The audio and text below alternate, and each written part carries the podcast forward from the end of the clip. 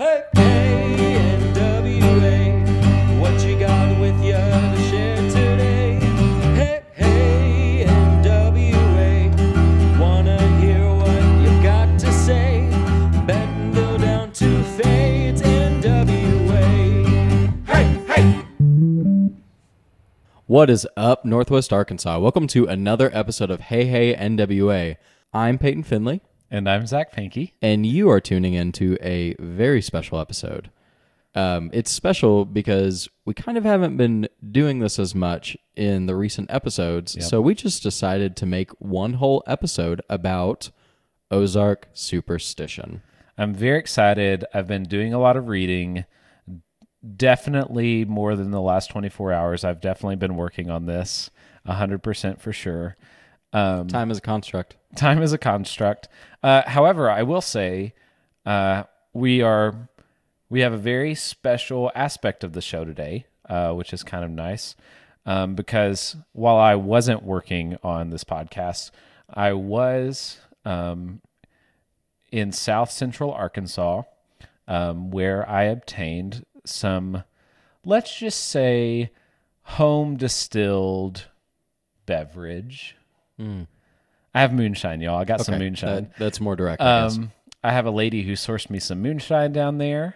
Uh, so I brought it back in a mason jar, like you do. Are you sure you just didn't get it from the side of the road like everybody else? Uh, no, I had someone who gifted it to me. Oh, okay. Um, and it is blackberry moonshine from South Central Arkansas. What's up, El Dorado? Um, and I brought it back with me in a mason jar, like you do. Um, and we're going to be drinking moonshine and reading Ozark superstition superstition stories. It it feels very right. Yes, and I'll also note uh, now that we're talking about superstition, we have in this room right now just a single lamp on. Uh, the lights are not on a in the room. Yeah, it's a campfire. Very campfire feel right now. Yes, I like. so very.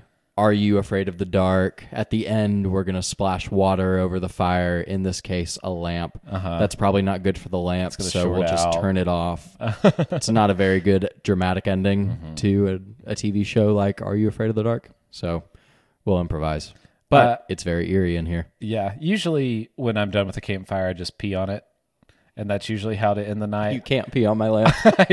Did you never do that? Did you never have a campfire and just pee on the out? lamp? No way. No, pee out on a pee out. Pee on a campfire. No, I actually never did. Oh, it's so fun.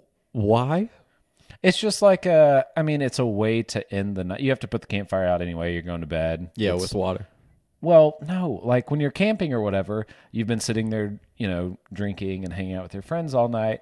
And it, like the last thing you do before you go to bed is you have to pee, and you already have this fire that's like dwindling and dying, and you just uh, sap the last life of it with your own urine. That seems like a very territorial, testosterone driven, primal urge that you have to like pee on something, to put it out. I've never considered it that way. I mm-hmm. think it, I've always just thought of it as like a bunch of dudes are camping, and it's now time to pee on the campfire, and everybody's going to bed. It's on the schedule. it's on the schedule. It's on the itinerary for oh, camping. 10:30 a.m. You know what time it is. Wait, 10:30 a.m. is when you're going to bed while camping? Oh, I thought sorry, I thought you said in the morning whenever you're like leaving the campsite. No, no, no, no. You do it at the end of the night, like Okay. when you're done with the fire and you're going to bed. Okay. Anyway, probably still pretty territorial and uh Probably. Rhinos pee on trees. Zach pees on campfires. anyway, so there's that. Uh cool, we're not going to pee on your lamp. Peyton, I have some things for us to talk about with Ozark superstition. Um we can talk about we've got some ghost stories for you guys, which I'm pretty excited about. Uh I may we may sprinkle those in. We may save those for all one clump together. Um, we have something called power doctors, and you can think of these as spiritual healers, um, if you want to talk about that. And then we also have a section, a short section on love potions. Uh, so, Peyton, of those three, which would you like to hear first? You know, let's start um let's start happier and then get creepier as we go. Which now that I've said it out loud, I don't know if love potions is the least creepy. Or the most creepy? Yes, but I think we should start with love potions. It's a toss up for real. All right, let's get into it.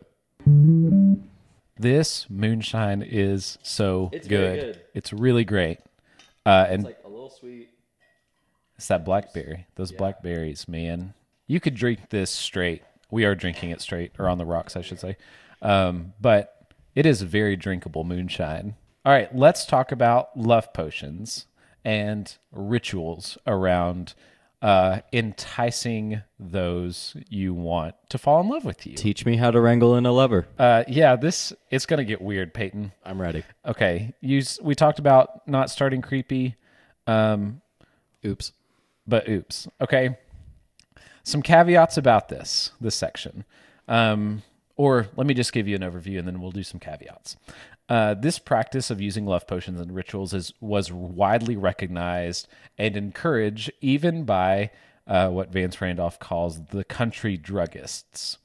And I would take that to be the pharmacies, the local pharmacies Okay. are encouraging this activity. Good start. Um, they are so recognized as working that, quote, the victim of a love charm or filter is not held morally responsible for his actions. Wow. They All are right. yeah, So we're compelled. getting into some weird territory already. Um, and it is said that, quote, many a deserted wife is comforted by the reflection that her man did not leave of his own free will, but was, quote, conjured off. Yeah. mm. Okay, whatever helps you sleep at night. Whatever, like, oh, pretty tough stuff. You, you should probably come to terms with the, the fact that your man left you. Yeah. yeah. Um, so caveat for this section. We're not going to get to all of it, but caveat for this section. Um, it is incredibly patriarchal, as you might imagine. Uh, very much leaning on this idea that a woman has to entice a man uh, to fall in love with her, and that women are so clearly, obviously, the sex that must garner attention and draw all their worth from the man, a man in their life All right, good disclaimer. good disclaimer. It also has a little bit of a Jezebelian sort of thing to it, you know, even with saying like you're conjuring off married men's, mar- yeah, married women. Married, Oh, married geez. woman's man. Yes, getting a married man is somewhere like tied into this, and there's places where it's very explicit, and we're probably not going to get to some of that, but just know that a lot of this is in the material, um, kind of woven in. That a woman's worth comes from getting a man. Sad. Sad. Um, so a lot of it is going to be about young women trying to entice men. We do have one about guys in Arkansas. It's pretty funny. Uh, we'll get to that. It's also really gross because nasty boys. Ew. Alrighty. Um, so we're going to talk about love potions first, and then we're going to talk about love rituals. We'll start with love potions because maybe we can get through the awful, awful stuff, um, and then move to something a little more lighthearted. Um, most or these potions uh, can vary in the substance used in these potions, and a lot of the recommendations are just like, oh, just sprinkle some in their coffee um, or in their drink or something. It is very I am drugging you with a love potion, uh, which is, and most of them are totally herbal and not really creepy in like a drugging someone way. Um, But, they're definitely druggists. but they are definitely encouraged by pharmacy people. Um, no, it has this weird vibe of like you put this in their drink without their knowledge, um, or entice them into a situation. Well, would it really be a love potion if it was with their knowledge? I guess, yeah, I guess. Come on. that's fair. Uh, these potions can vary in substance from milk sugar and flake whiting to fingernail trimmings. Ugh, and it gets worse than that. Um, some are incredibly gross, so be prepared. Uh, and by prepared, I mean like right now, be prepared because I'm about to tell you maybe the nastiest one. Okay. Um, oh no, I won't start that gross. I'll I'll wait for a second. I prepared Um, myself. Okay, quote. A plant called yarrow or milfoil is used in making love potions. The same is said to be true of dodder, also called love vine or angel's hair. Women in northwest Arkansas tell me that the roots of the lady slipper or moccasin flower contain a powerful aphrodisiac. The leaves and stems of mistletoe are made into some kind of love medicine, but the whole matter is very secret no one will share their recipes for love potions. They just know that these are sort of the ingredients that you use. Um, this is the nasty one. Uh, skip ahead 30 seconds if you don't want to hear about this. Uh, it involves bodily stuff. Oh, Okay. oh, I have to hear this. Randolph write you are a part of the podcast. Randolph writes, quote, Every mountain girl knows that if she puts a drop of her menstrual fluid into a man's liquor, he is certain to fall madly in love with her. God. And whis- quote, whiskey in which her fingernail trimmings have been soaked is said to have a very similar effect. Wait, so we could, What? so we have an we have a choice. We can say, "Hey, menstrual fluid," or uh, whiskey soaked fingernails. Yes, but you okay, yeah. The it's literally pick your poison. Well, it's pick your poison in that if you think about the mechanics of it, you have to have their whiskey ahead of time to let your fingernails soak in them. Alternatively, you could show up to the bar with a vial of your menstrual fluid and drop it in his drink without him knowing. I'm going to choose to focus on the fingernails because it is the lesser of two evils. So, said woman has to soak her fingernails in his whiskey, Fingernail trimmings. so fingernail trimmings. clips them and puts them in his drink and lets them soak. You know, you might be able to get away with trimming them so finely that it becomes a powder. Like filing them into yeah, yeah, uh, that's still terrible. But Once again, the difficulty of this one is having access to the liquor well before he ever drinks any. It has to soak. Important key to this. Okay, but I feel like you can get away with that. What if you just said, "Hey, Johnny, I got a bottle of whiskey at my place. Come Yeah. on over. Yeah. It has my fingernails in it." Does that not seem like something a sociopath would do? Like for some sort of weird pleasure? yes, and then once you go over to the menstrual fluid, even more so. Yes, Yeah, absolutely. Let's move to something a little less awful. please. Um, I think this one's actually pretty, probably pretty effective. So maybe use this one. This is more of a practice than a potion. Um, but it is said that touching the back of a man's head is says, said to be a sure way of arousing his sexual passions. Like I know it. Generally speaking, people like having their head scratched and hair played with. Yes. So, like, scratching someone's head, I think, is like pretty good way to like move things that direction. Yeah. Uh, it's innocent enough, um, but also implies something. Because it's not like you're just randomly scratching somebody's head for no good reason. Like there are rare occasions, unless it's like your mom, just like, you know, when you're a kid scratching your head. That's really it. Yeah, The other situations where that happens are probably inherently sexual. yeah. It's a. It's not just a scratching. It's like a fondling of the hair and the head.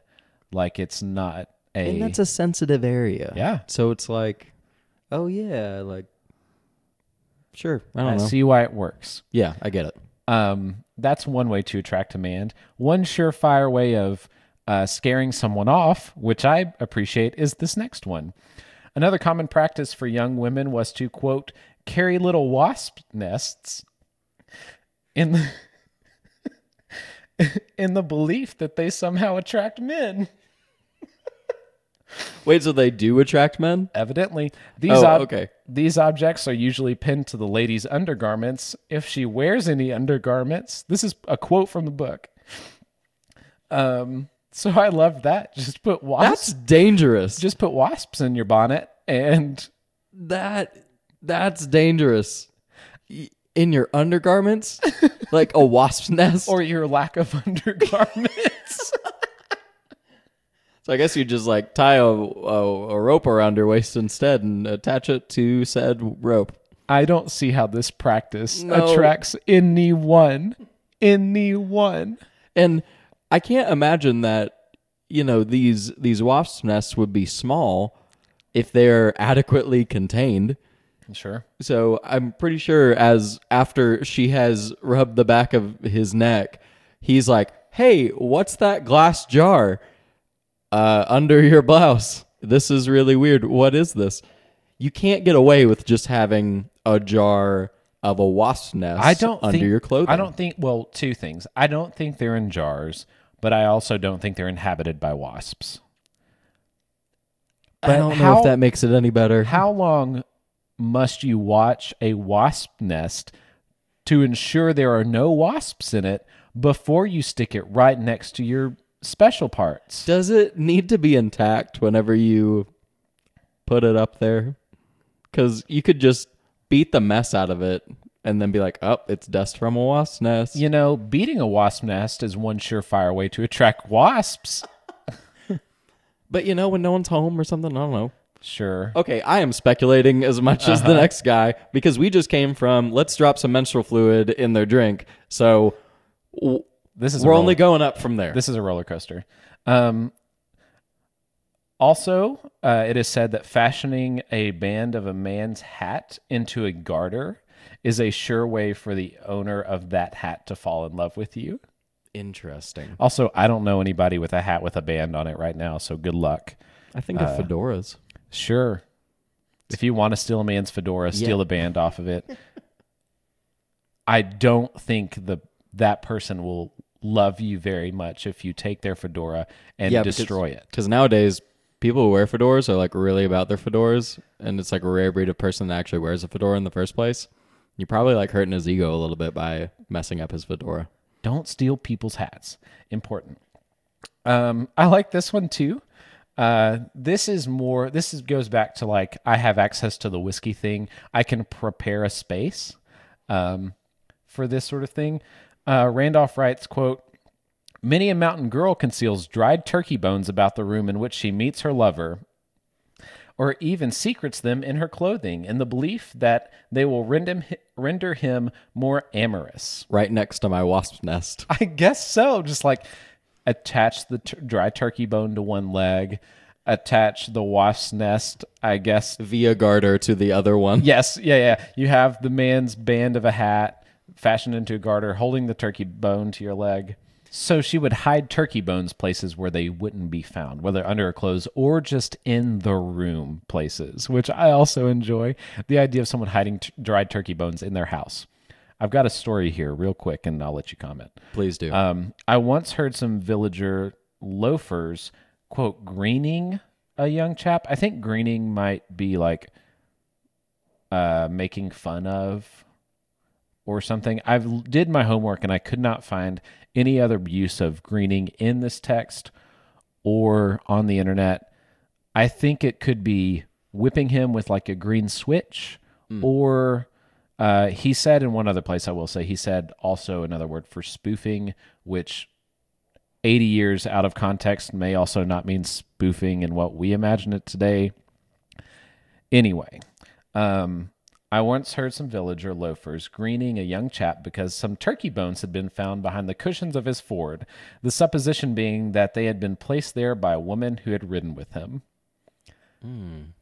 Someone had covertly stuck some dry turkey bones in this man's truck, and some villagers gave him a hard time about it. Uh, I wonder if it was just his mom. And his mom was like, You need to get married. what if it's also just like a dirty uh, boy who just eats turkey in his car and shoves the bones? And makes the excuse of, uh, I didn't put those there. Uh, that, that would be gross. That was definitely a lady that I had with me in my car. Uh, uh, it wasn't me. I don't eat nasty just turkey raw bones. turkey in my car. Um, we have another love medicine here, uh, and this applies to the boys in Northwest Arkansas. Is how it starts. This one's for the boys. This one's for us here, uh, us Northwest Arkansas boys. Um, quote: The boys in Northwest Arkansas make a love medicine from the web of a wild gander's foot. Do you know what a gander is? I do not. It is a male goose. It is the webbing of a male goose's foot. Oh. Dried and reduced to powder. Put a pinch of this in a girl's coffee, and she will not only fall in love with you at once, but will be faithful to you as long as she lives. This this is somehow connected in the hillman's mind with the belief that wild geese mate but once. So you better use it wisely. This Don't mess it up. Don't put it in the wrong girl's cup. this is what's wild about this is like the things that they are using as love potions are so gross. like these are dead animal powderings and like a human byproduct that they are putting into people's drinks. That makes me angry. It's never like, oh, uh, cut up an onion and put that in their stew. Yeah, Got mistle- Yeah, mistletoe, I guess. But like, Sure. the most well-known one is like fingernail clippings. Ugh. Anyway, okay. Um. Okay, back to fingernail fingernails. Oh, Um, thank you. uh, this one is a little less uh, gross. It's just kind of like a saying about love potions and rituals. Um, quote, by cleaning her fingernails on Saturday and muttering a mysterious old saying at the same time, a girl can force her lover to visit on Sunday. When a boy says, My gal fixed her fingernails yesterday, he means that he's going to see her and implies that he does so rather reluctantly. Oh, oh, that's a new turn of phrase. Wow. I like it. I like that one a lot. Huh. My girl, my gal cleaned her fingernails yesterday. Like, ah, gotta go see the old hag. Blah. Ugh. That's so interesting. Like it was so well known that they made a phrase out of Yeah. that. yeah, which is like true for a lot of these things. There are like a lot of ritual sayings and uh, things for this. Um, one more, and then I've got a trick for everyone to go try out if you're interested. Once again, the Dirty Boys are back at it again with animal byproduct. Uh, quote In some localities, it is said that a man hides the dried tongue of a turtle dove in a girl's cabin. This makes her fall madly in love with him, and she can't deny him uh, anything. Weird. I was told, quote, I was told of a case in which a girl's superstitious parents searched the cabin for days trying to find the tongue which they believed must be hidden there. Uh, the neighbors laughed about this, and the girl herself said that the turtle's doves' tongues had nothing to do with the case, but the parents still believed the old story. They did not find the dove's tongue, however. She'd been falling for this boy, and her parents didn't like the boy, and they knew that he had done something. He had hidden some dried turkey bones. He had powdered a goose's foot and put it in her coffee, and they were sworn to find this dried turtle dove tongue. Incredible. Weird. But this is like how deep some of this stuff goes. Like it's ingrained in families so much that like people are not held morally responsible for their actions because someone got conjured, like messed with because of spirits or whatever, right? But it's all for love. It is all for love, but um I mean the fact that he said she can't deny him anything is kind of like a weird It's very turn weird. of phrase, Vance Randolph. Um it is strange. Yeah, we have free will in this situation, ideally. I hopefully That'd be hopefully nice. we are Peyton, what if we're wrong though? Like what if they are right when they say like you do some of this stuff to someone and it actually works. And then you're out there stealing some woman's husband and they're not morally responsible because you're awful and put fingernails in his drink. Like You know, yeah, maybe we're all wrong. Maybe this stuff is real and we just need to get on board and start using it in our favor. I mean, we can try it.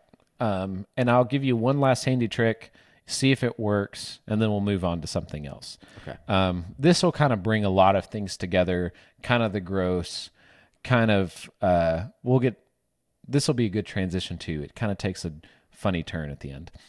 Anyway, here we go. Here's one last handy trick. Quote, a girl can take a needle, which has been stuck into a dead body, Why? cover it with dirt in which a corpse has been laid, and wrap the whole thing in a cloth cut from a winding sheet. This is supposed to be a very powerful love charm, and a woman who owns such a thing can make any man fall in love with her. A needle which has been used to make a shroud is useful too. If a girl thrust such, so like a, a burial shroud, Okay. Okay. Uh, a needle that's been used to make a burial shroud is also useful. If a girl thrusts such a needle into her lover's footprint in her own dooryard, he is forced to remain with her, whether he wants to or not. Okay. So let's get this straight. So, I take a needle, I poke it into a dead person. I found the dead person. Great. Then I take the dirt from on top of said dead person, and then I wrap all that up in a shroud. in a winding sheet, which I can only imagine is a sheet that's been put out on a, uh, Clothesline. Or it's a winding sheet, which might be a shroud. The the words don't necessarily like translate. It's a lot of dead body stuff. Yeah, yeah, yeah. I feel like the uh, barrier to entry for uh, the woman, or well, for this one, is pretty high. Yeah.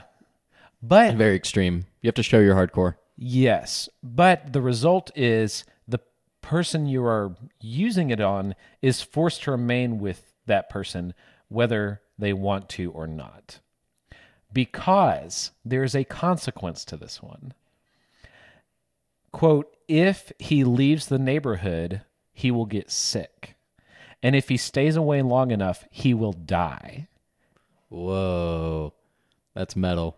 it is metal. I mean, high bar to entry on this one. Got to Mm-hmm. got to find one dead body, one grave, one sheet that probably touched a dead body at some point, or one that was made that made a shroud, burial shroud.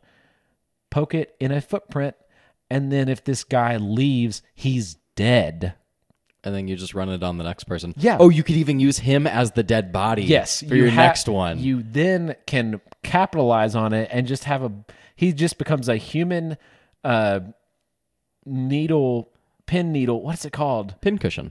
He becomes a human pincushion where you just let all of these sit in his body, have all the dirt there, and then you sell these to Oh. other young women wanting to trap their lover. I Didn't even think of that.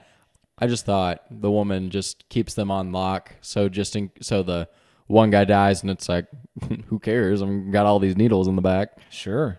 I mean, you could use it at that, but I, as that, but they were talking about how highly prized these pieces were. Like it's so rare to have one of these. Here's your chance to like make a bunch of money. Morticians must be in it. Maybe. That seems like very, very bad, Mortician practice. very poor. I feel like that breaks some oath at some point. Or maybe that's why they got into the business in the first place. Maybe that's why they got in the business. That explains a lot about all the morticians I know. Mm, yeah. Sell like How did they find somebody? We don't know. they've got their side hustle where they sell needles. I've never been able to figure it out, and now I know. They sell used needles. Who is buying all these used needles? This is a very unhelpful practice. Oh yeah, uh, so can you can do that if you want. You can go try that out and see if uh, you can manage to murder the person you love. Also, that's the other thing. You manage to murder the person you love. Don't you not want They're on house to die? arrest. They're definitely on house arrest. Yeah, yeah, dog. They're on house arrest. But if you do the other thing that the man does to the woman to do whatever he says her to do, what was the other one? Uh, the turtle dove hiding the dried turtle dove's tongue.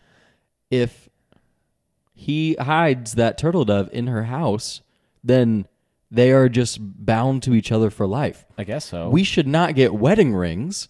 We should get needles um, put on footprints, and then we should get turtle dove tongues, and that should be marriage. Welcome to mar- new marriage, marriage 2.0. New marriage. Because then they're they're not going to leave each other. Divorce rate drops to zero. Perfect society. and I'm gonna go give them dried turkey bones as wedding gifts. Like, I love it. I love it so much. I do wonder if at the end of the day there is a Trump love potion. You know, there's like a hierarchy Sure. of love potions. So, yeah, you might have pulled the whole turtle dove tongue uh, thing, but I pulled the I'm a steal your man one. And like, which one wins at the end of the day? I don't know. I just feel like it'd be a cascading series of people falling lo- in love with the next person in line, all the way down. Like Until they die. It is not going to be like mutual love at any point because someone is always going to be affectionate towards someone they will never have unless they use a love potion, in which case it's just turtles all the way down, like turtle doves all the way down. Everybody looking to the person in line behind them who used a love potion on them, and no one will ever find love. That's why the dating scene here is so rough. That sounds like it. Yes, this is why this is why this is going to be the downfall of romance and marriage as an institution. Man, it's rough. Needles and turtle doves and bones and fingernails and menstrual fluids and there's just uh, no. tank tank everybody. We're all going down as a society. And that is love potions. Always ask for consent. All right, Peyton, what do you want to hear next? What are my options? You have we've done love potions and rituals. Would you rather talk about power doctors, uh, which will kind of stay in the realm of using sayings and rituals to cure someone of ailments, or we can move uh, quite naturally to ghost stories uh, because I think we just killed someone in our last segment. I think we did. Um, but let's try to bring them back to life Okay. with some power doctors. Okay, cool. Uh, I've got a lot of stuff on power doctors here because Vance Randolph writes a lot about power doctors. Um, he also writes a lot about yarb uh, doctors. Yarb doctors, think of them as herbal doctors. Like they use um, earth medicine, plants, that sort of thing to heal people. That is a yarb doctor. There's also like witches, which We have discussed. We which we have discussed, which use rituals and incantations for harm, for curses, for that sort of thing. Um, power doctors are almost the inverse of witches, uh, where witches have denounced God and the Holy Spirit, um, committing the unforgivable sin. And uh, power doctors are kind of the inverse of that in that they use scripture as like a spiritual healing element of their ritual. Okay. However, the holy rollers of uh, the early 1900s swore off both witches and power doctors equally. Um, so it's not like they are super well received in like a really conservative Christian community in that era either. Okay. Um, but you can kind of think of them as spiritual healers who used in- incantations to heal uh, the people that came to them. Um, they didn't try to explain it away in scientific terms where yarb doctors or medicinal doctors would say like oh this plant will do this in your body to cure this thing as as best as we can understand it uh, they purely leaned on um, charms and spells and prayers um, so they be they they claim to be able to heal everything uh, from warts and boils to open wounds that are constantly bleeding.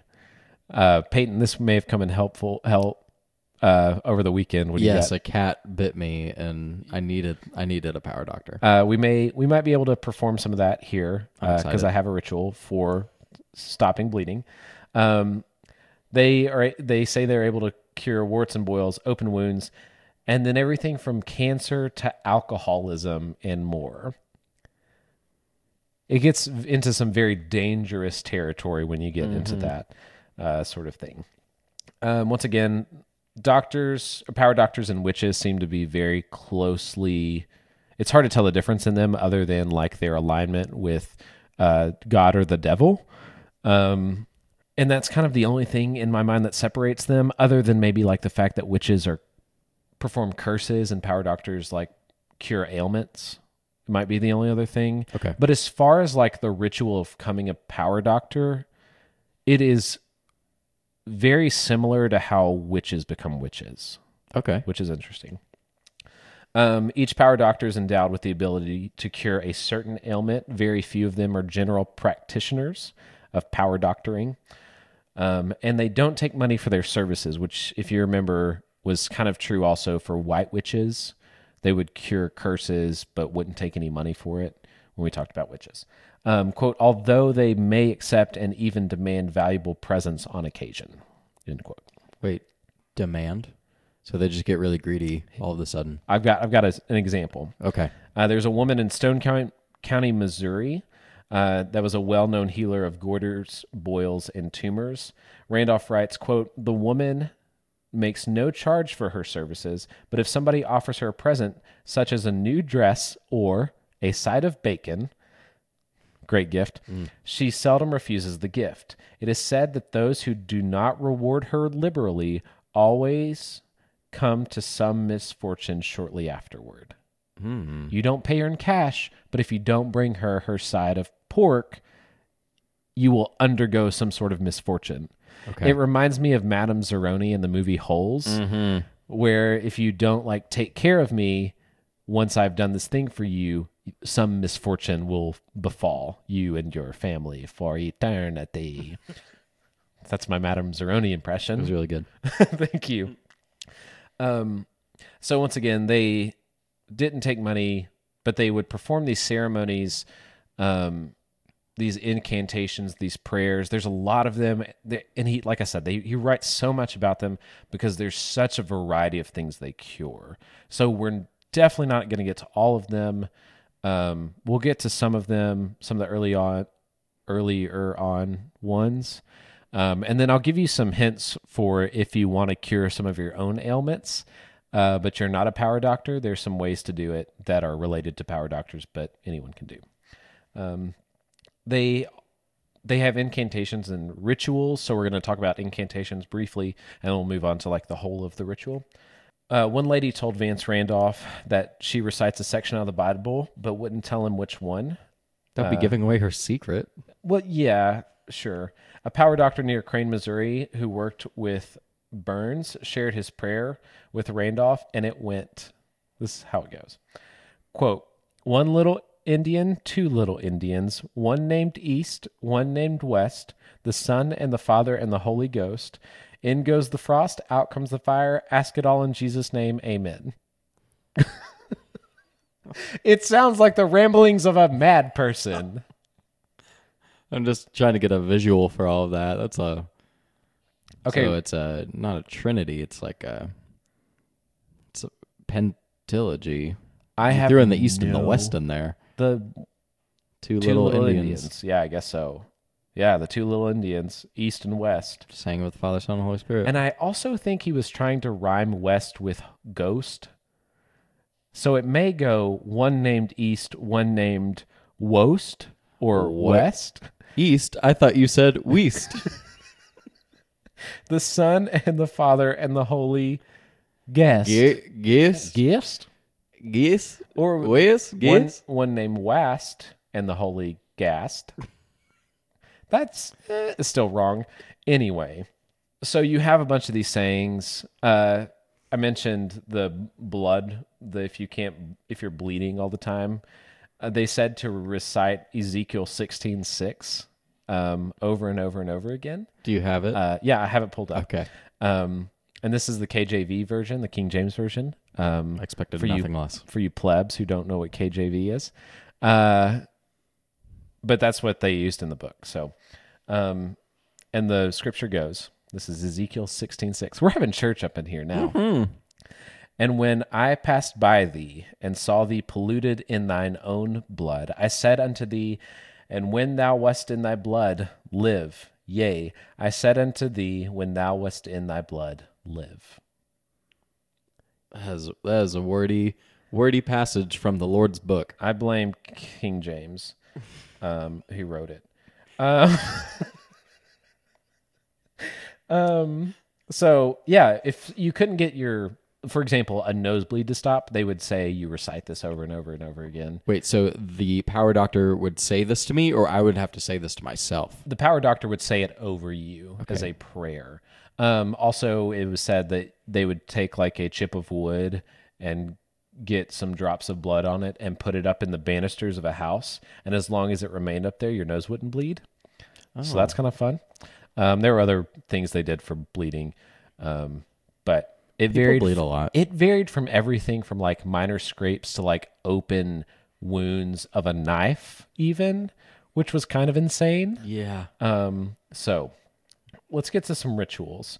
Uh, one man, uh, it was said that he would just lay the tips of his fingers on the afflicted person and he would whisper a prayer.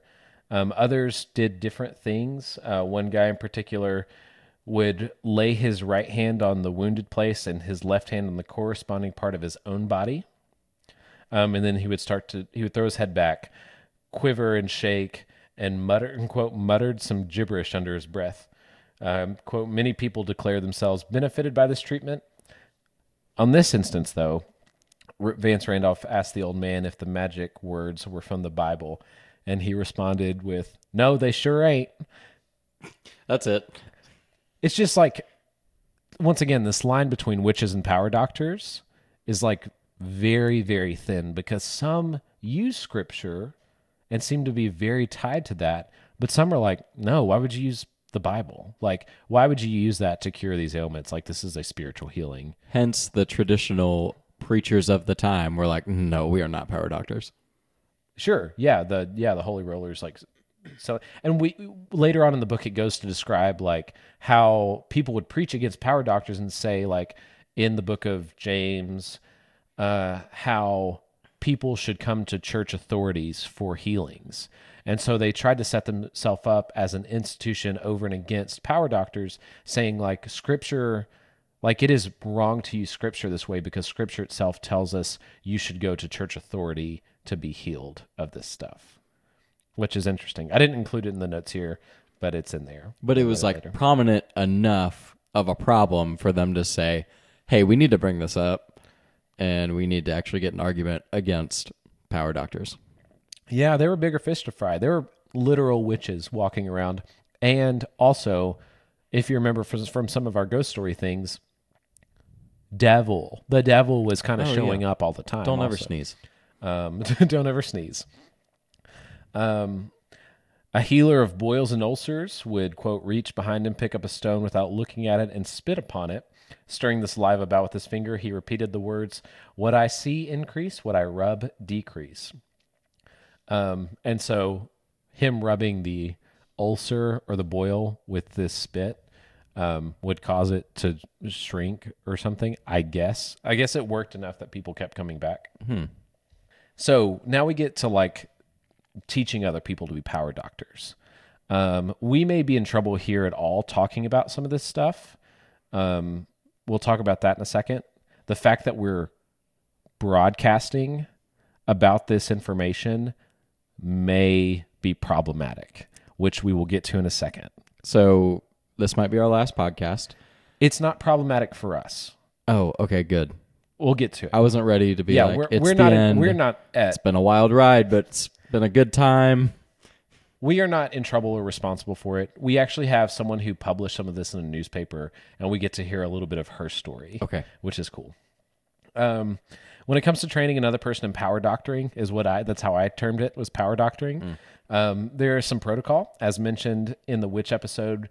One can only convey teaching and magic from man to woman or woman to man. It is only conveyed opposite sex to opposite sex, or you know, you get what I'm saying. Yes. Um, it can only be conveyed from man to woman or woman to man.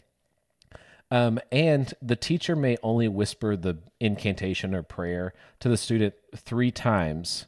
If the student can't understand what he's saying or um, be able to recite the prayer after three repetitions by the teacher, uh, it said, this is someone Vance Randolph is quoting, says, quote, he ain't fit to draw out fire no how this guy's ability was to take care of burns in particular. But he says if you can't get it after three times, you ain't fit to fit up to draw out fire no how. You're just not teachable. I cannot read this. This phonetic, like written pho- phonetic writing is insane. Um, one woman claimed that if you shared your incantations with too many people, the power could be removed. This number is agreed on by most to be three maximum.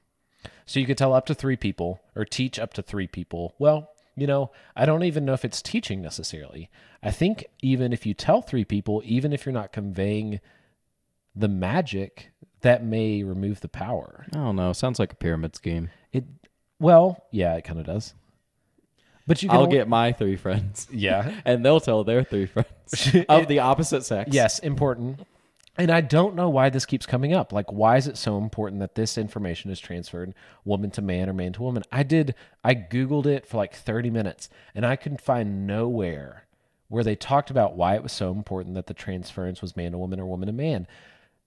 The same, the thing that kept coming up was something about Jezebel and scripture and something else on Google. and witches. And I could not find anything why this power transference from man to woman was so important or opposite. Just for consideration. It is like baked into the spiritual healing curses, all this spiritual mumbo jumbo that Vance Randolph calls it in some spots has to be man to woman or woman to man. And I have no idea why, what the deal is there. It kind of got under my skin a little bit. Do you have any questions? Because if you don't, we're going to move on to how to um, take care of two things warts and toothaches, which are fairly common things. Uh, but do you have any questions about power doctors before Other than the parallels between this and multi-level marketing, I have none. you are you are in your own brain about this is a I'm a platinum level power doctor. um oh I didn't get to tell you about the newspaper woman oh, please do. um so evidently there is a journalist who was speaking with a power doctor and when she interviewed him about this she he respectfully asked that she not publish this information that she had learned from him, being that he had transferred this to her. Because if she in turn published this information and shared this information with a broad audience of more than three people, then the power would be renounced. And it seems like it wouldn't just be renounced in her, but it would also be renounced in him. So, the wide publication of this sort of stuff, whether that's Vance Randolph, whether that's journalists at the time, whether that's uh, just people telling s- stories out of school, like this whole practice of gossip and broadcasting this information may have done away with power doctoring as a concept as a whole because the power was removed. Oh, so now we can't be power doctors. Now we well, we we have some power in that there are ways to conjure some of this stuff uh, without being a power doctor. But I think it's interesting that the rise of broadcast and publication may have done away with the power of power doctors, which is why our podcast may be dangerous for uh, spiritual healers. Millennials are ruining the power doctor industry. really their are. Facebook and their Twitter and their podcasts. So anyway, there's there's power doctors. Now I'm going to give you some helpful uh, things to go take care of warts and toothaches. Um, one of them is upsetting. One of them is kind of just rude. Uh, we're going to start with the rude one. It's about warts. Randolph tells of people selling their warts to willing recipients for a nickel or a penny. You can talk a kid, and if a kid has 12 warts, he doesn't mind taking on a few more uh, if you just pay him a nickel to take them away. Something you can totally do, evidently. Um, if you can't find a willing participant, which I imagine you can't, uh, to take your warts away, there's one devilish way to rid yourself of a wart. Another way to pass a wart is to spit on it, rub a bit of paper in the spittle, fold the paper, and drop it in the road. The wart is supposed to pass to the first person who picks up the paper and unfolds it. No. It's devilish. It is so Yeah. rude. It's littering. It is and littering. then punishing somebody for Picking up your litter. Yeah. Man. And who's going to pick up a folded up piece of paper? He said that a lot of children did this, so you'd see a lot of folded up pieces of paper on the road near schoolhouses, which is kind of a fun image of kids trying to get rid of warts. If you want to create a bigger honey pot for someone, uh, something more enticing than a folded up piece of paper in the middle of the road, which I imagine is hard to entice people toward today. Quote, you may put as many pebbles as you have warts in a paper bag, walk down the road alone, and throw the whole thing backward over your right shoulder. Whoever picks up the bag and counts the stones will fall heir to the warts. Oh man. So think a brown paper bag with pebbles in it. A brown paper bag is much more likely to be looked at, opened up. I'm curious what's in a brown folded. paper bag. So you may find yourself the recipient of many warts. Hmm. Only if I count them though. Only if you count them. That is, I guess, that is important and a little more complex thing than just unfolding a piece of paper.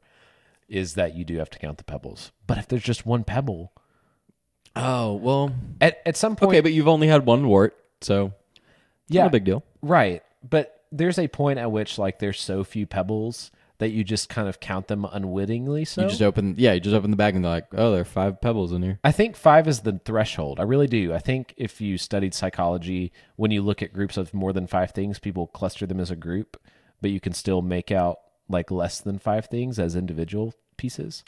Um, so there's a trick for you. If you got up to five warts, throw five pebbles in a brown paper bag and throw it in the middle of your yard or street, excuse me.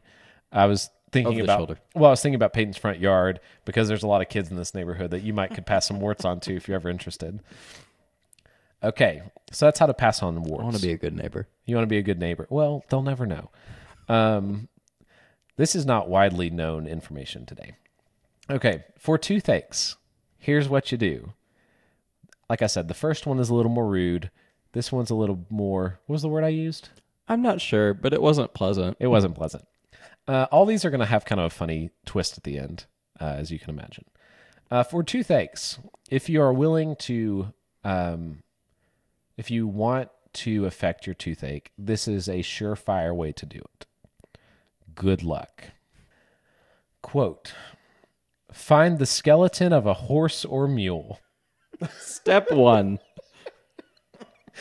I said good luck. Be sure that no one is watching you. Pick up the jawbone with your teeth and walk backward nine steps. Oh my god. Being careful not to touch the thing with your hands.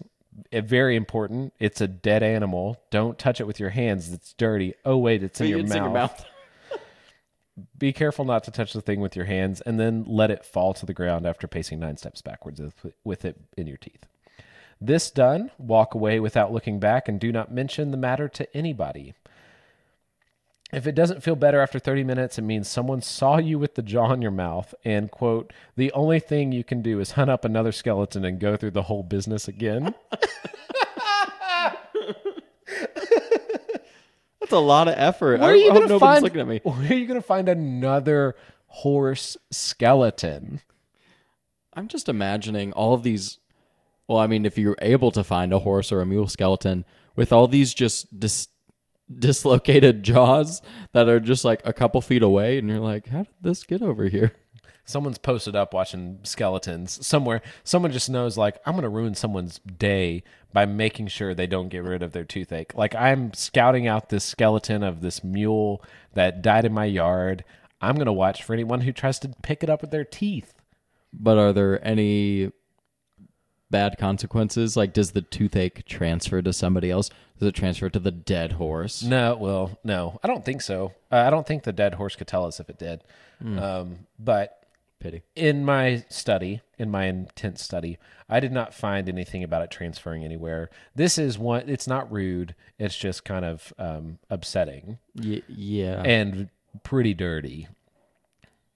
Yeah, because at what point in the the decay life cycle of this mule or horse are you putting this jaw into your mouth? It says skeleton, which when I think skeleton, I think dry bones. Like imagine like a cartoon desert and you have a cactus, some uh, geography in the background, a tumbleweed, a vulture, and the carcass of an animal that is just dry bones. That is what I'm imagining. I don't know how frequently you stumble across a dry skeleton. It seems like it's probably not dry bones, especially No with way. the humidity we have here. Yes. here. Upsetting stuff. Very. Anyway, there's a life hack for warts and a life hack for toothaches if you are interested and want to partake in any of that. Well, we seem to have learned a lot from these power doctors. They're good people. They really are. Despite like them being hated uh, by hi- holy rollers and probably witches too, kind of cramping their style. They're just having a good time. They are having a good time and they're trying to do what's best for everybody. Like they're trying to make sure everybody gets taken care of and their ailments cured. They do say some dangerous things about healing cancer and stuff. Um, but But hey, who hasn't? but who hasn't said something super dangerous about healing cancer with spiritual practices? Sorry, friends, I'm getting some more uh, moonshine. Uh, for our last segment, which is ghost stories. Um, I'm kind of excited about these ghost stories. We have a variety. Peyton, I'm going to just read you some titles um, and let you pick out what you might want to hear. The first couple that I'm going to give you to choose from uh, is Ribbled Yankee. This means like a kind of a naughty Yankee. A couple's night in a haunted house, or the alopecia ghost. Do you know what alopecia is? No. It's when someone has no body hair. Okay. Do you want to hear Oh. about the ribbled Yankee, a couple's night in a haunted house, or the alopecia ghost? All right, listener. Now it's your turn. Say whatever you want to listen to right now as you're listening to this podcast into the air wherever you are. We'll hear you. Vote now. Do do do do do do do do. Okay, I heard the one about no body hair. Okay, alopecia ghost. Why did I start with this one? I don't know. I should have started with the couple in the haunted house. Uh, no, we're moving on. You're not going to get to choose from those again. We got some other ones. I may come back to one of them. All right. I'm just going to read straight from the book how it's written because there's no amount of homework I can do to figure out anything else about these stories other than what's written on the page. So here we go. Some 50 miles south of Springfield, Missouri, on the Old Wire Road, Old Wire Road's in Springdale, if anybody cares. Um, the Oak Grove schoolhouse was supposed to be haunted by the ghost of a man hanged there by bushwhackers during the Civil War. Only a few years ago, four men rode by the schoolhouse on the way home from a dance and saw a grinning, bald headed fellow peering out through the window. Coming closer, they noticed that the stranger had no eyebrows or eyelashes. The hillmen addressed the man politely at first, but he made no answer. Finally, one of the boys drew his six shooter and fired six shots, which smashed the glass of the window, but the stranger grinned on, unmoved. Then two of the boys kicked in the door and searched the schoolhouse, but the room was empty. The two boys who remained outside, however, could still see the stranger sitting just inside the broken window pane. Even though the kids were in there and they even couldn't- though the kids were in oh. there. There are several versions of this tale. Judge Tom Moore of Ozark, Missouri, who says he is not superstitious, writes the whole thing up in the book Mysterious Tales and Legends of the Ozarks. So if you want to go find that book, you can maybe find some more of it.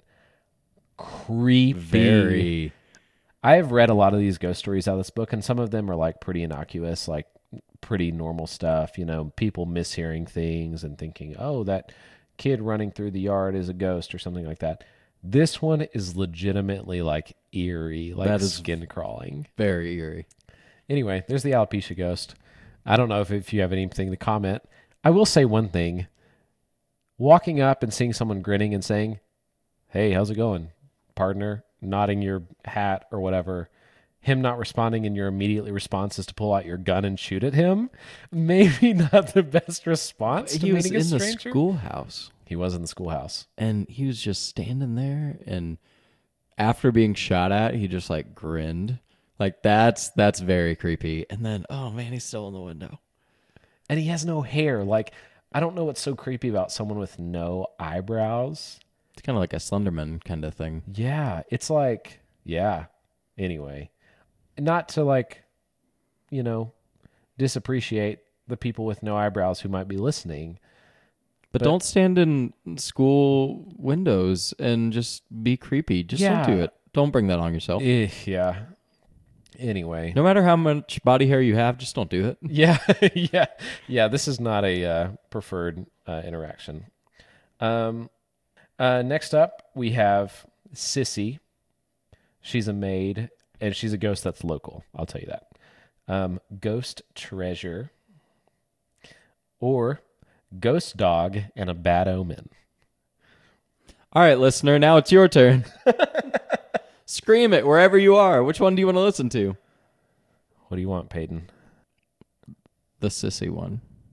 I will. I will tell you the ghost treasure and the ghost dog have like pretty satisfying endings. The ghost dog is like pretty good too.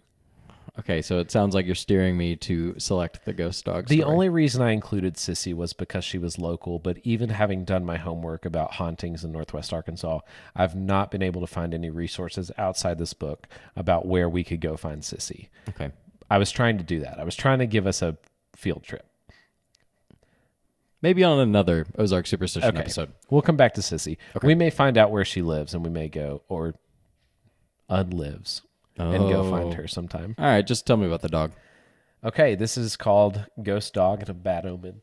There's a lot of ghost dogs in this book, which I really appreciate. Uh, there are there are headless dogs. There are uh, ethereal dogs. There are dogs that howl in the night. Um, this one's kind of fun. A young man near Alma, Arkansas. That's near Fort Smith, if anybody cares. Um, you'll pass it on the interstate if you're driving uh, towards 540 from Little Rock. Um, a young man near Alma, Arkansas, was passing a deserted house one night when he saw a strange woman in a long white robe standing at the gate. A little fuzzy white dog ran out in front of him, and it seemed to be barking, although he heard no sound.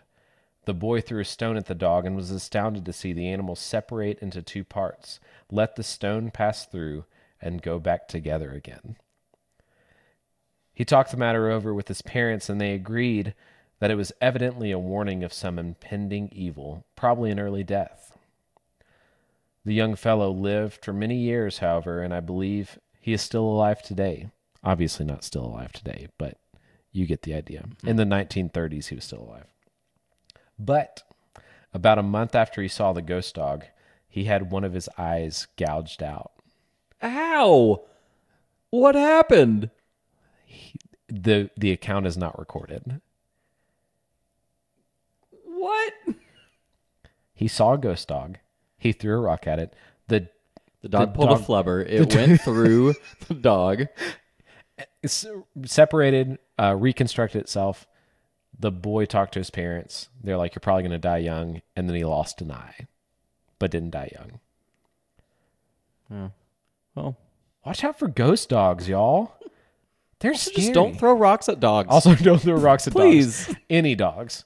Also, the fact that the dog was barking and no sound was coming out. it's very Pretty, peculiar. pretty, pre- I mean, that's not even talking about the woman who was standing out in front of her house in a white robe, like some terrifying mother bleeper. Just with a dog, just catching the night breeze. I get, I, and I don't know. It doesn't say whether the woman was also a ghost or not. Yeah. That's weird. I don't. I also don't like that. People standing watching strangers walk down the road is not a good thing. Thanks, though. Anyway, do you want to hear one last ghost story? Sure. Um, this is one I want to tell you about. It's got a really great ending to it, I think. Um, and then I'll maybe let you pick a lighthearted one for the end because no go- we got to end on an intense note. Ghost Treasure's pretty lighthearted. Um, all right. This ghost story is called The Civil War and the Great Black Boar. Okay. Okay. In southeast Missouri, old soldiers claim that during the war between the states, some men used to see the specter of a monstrous black hog just before a battle. This was recognized as, as a sign that the man who saw the thing would be killed in action. He told his comrades, made arrangements for letters and keepsakes to be sent home, and so on. It is said that a man who saw the black boar never lived more than seven days. They tell of one trooper who saw the death sign just before a major engagement, but came through the battle unhurt. He laughed at superstition and bragged about his escape, but was killed the very next evening by an accidental discharge of a comrade's revolver. It was a Yankee pistol captured in the battle, one of the new double action or self cocking kind, with which the boys were not familiar. While the new owner was fiddling with the lock of the weapon, it was somehow discharged. The bullet smashed through the brain of the cavalryman who had seen the great black boar. Whoa. Whoa. Whoa. It is I love that they're even like in these short conflicts or short sort of interactions there becomes a like robust understanding like especially in wartime, like on both sides, that if someone during this war sees this great black hog, like It's a bad omen. it's a bad omen. And like no one has lived more than seven days after seeing this big black boar. I can just imagine out of most of these ghost stories, like you could make a movie out of it. I think Just so. Like that could be a premise. uh huh. And then go from there. Maybe. Maybe. Do you want to hear Ghost Treasure? Should we save Ghost Treasure? Might as well dig into some ghost treasure. It's pretty short. Uh, people in Wayne County, Missouri say that somewhere near Taskee, an old man was murdered in a farmhouse, supposedly for his money. For many years after that, the old man's ghost was seen there at intervals, and no one would live in the house. Finally, a traveler who, traveler who is not afraid of ghosts went to bed there after building a rousing fire on the earth, on the hearth. In the night, he awoke to see the ghost of an old man sitting in front of the fireplace. Follow me, said the ghost, and I'll show you where the money is. I can't get no rest till someone finds the stuff and spends it on something useful. They went outside, where the ghost pulled out some small stones at the base of the chimney. Reaching his hand into the hole, the traveler found quite a sum of money wrapped in an old newspaper. The ghost was never seen again. What a nice ghost. What a cool, cool ghost. I bet that ghost had like crappy kids. He was like, I didn't want to give this to them. Can you just spend it well somewhere? I hid it under this fireplace. like, I mean, like, don't we all wish we had a ghost in our house that was like, hey, I'll show you where the money's at. I'll show you where the cash is at. I just need you to pay your rent with it, is like my only thing. Just be Spend it on- responsible. spend it on something useful. like, treat your wife. That would be nice. Maybe go buy some needles to uh, steal your love away and never let them leave your home. I mean, something useful, honestly. Um, Well, let's all hope we have ghosts in our lives. and nice ones, nice ones that show us where cash money is. Yeah. Anyway, that concludes Ozark Superstitions for tonight. I think it's been a rousing success, and I uh, I really enjoy this stuff. I really love doing and talking about this stuff. It is a blast. It's so much fun. Um, I'm learning a lot reading all this stuff. I hope that you guys are enjoying this stuff, whether it's like terribly humorous or if it's like. I not often do I hear a ghost story about a dog and a man who gets his eye gouged out. Never very often hear a ghost story in general. Sure. So, Sure. Or helpful tricks to get rid of warts and give them to your uh, punk neighbor kids. You know? or just ways to make whoever you're interested fall in love with you forever. Yeah. And warning signs see if somebody else is trying to manipulate you as well. Yeah. So I hope we can do some more episodes like this. I really love this stuff. It we have a lot more to cover. We have not even scratched the surface of all of it. Like I said, power doctors, we are we are barely scratching the surface. So there's a lot more to come if you enjoy this. Let And- us know if you do. And listeners, if you enjoyed this, we have ended the like past couple episodes with Ozark Superstition, like especially our first um like four or five episodes in this past season. So Jera's episode, uh Jera and Allie who created Leisure List, um Smokey in the Mirror, their episode, uh Yayo's, I'm leaving some out. Amos and um Amos and Christina, which we actually got to talk about uh, the Ozark Superstition in the interview. I think that was the last one we had that we had Nozark Superstition in. Sounds right. So, yeah, go Uh, check out some of those. Yeah, Clint's Clint's episode, uh, Good uh, Shepherd Lutheran, Jared, Jared's episode Sears. of narrative, and yeah, go check those out. Those are a lot of fun. And Yeah. clearly, if you enjoyed this episode, then go check out the end of those episodes. Yeah, it's a lot of fun. So, and also, if you have some sort of like family story that comes from the Ozarks about superstitions, let us know. I would love to talk about um, some of you guys' uh, own personal superstition or stories that come from anywhere in the South, really. I'd love for it to be in the Ozarks, but if it comes from Appalachia or if it comes from Louisiana or something, I'm down with it. I'll talk about it on the podcast. So, uh, yeah, send them in if you have them. I'd love to talk about them, give you a shout. So, and you can contact us via email if you'd like at heyheynwa at gmail.com. Also, message us on Facebook. We're Hey Hey on there. And then Instagram, we are Hey Hey Podcast with no underscores or spaces. And you can donate if you like what you're hearing at patreon.com forward slash Hey Hey Also, on a promotional note, we have t shirts now. Yeah, we do. So we're selling them for fifteen dollars a pop. Uh, they're a heathered light blue.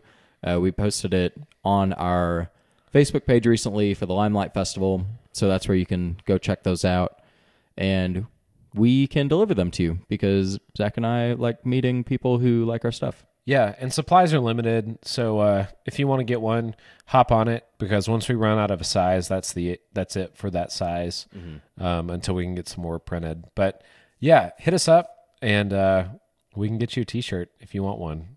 They're real great. They're real soft. Very soft. They're uh, Nally bought one the other day from Leisure List. she did. She is one of our fans, and we are a fan of hers as well. yeah.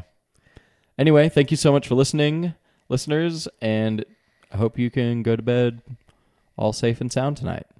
Yeah. Don't have any nightmares about spooky ghost pigs. Dun dun dun. Don't throw rocks at dogs.